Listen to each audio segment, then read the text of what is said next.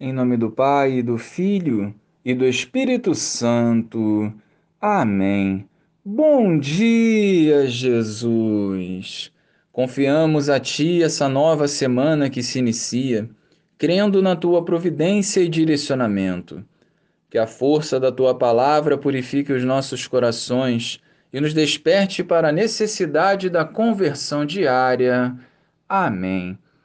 Depois que Jesus saciara os cinco mil homens, seus discípulos o viram andando sobre o mar.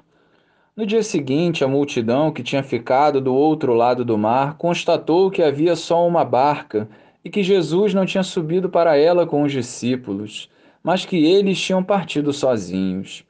Entretanto, tinham chegado outras barcas de Tiberíades, perto do lugar onde tinham comido o pão, depois de o Senhor ter dado graças.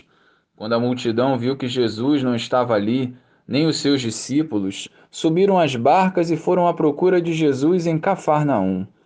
Quando o encontraram no outro lado do mar, perguntaram-lhe: Rabi, quando chegaste aqui?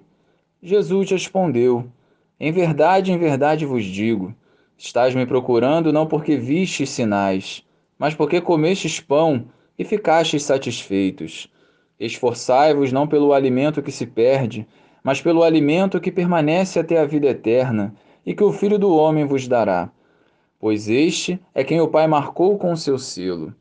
Então perguntaram: Que devemos fazer para realizar as obras de Deus?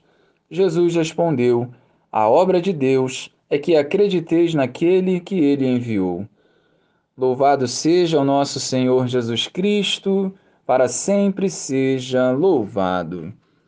A multidão parte ao encontro de Jesus, não desejando estar na sua presença, mas com o intuito de saber como ele havia chegado ao outro lado do mar.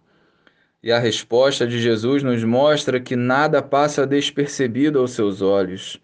Estás me procurando não porque viste sinais, mas porque comeram pão e estão satisfeitos. A multidão queria comer sem trabalhar, e Jesus não realiza milagres com esse objetivo. Por isso não adianta enganarmos Jesus com uma falsa vida de oração e santidade. Não adianta comungar sem estar devidamente preparado. E de nada serve pecar no oculto se a sua aparência é privilegiada. É preciso se esforçar a cada dia pelo alimento que permanece até a vida eterna.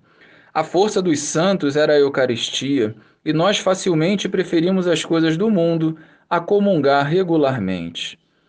Botamos muito esforço em coisas terrenas e nos cansamos para as coisas de Deus.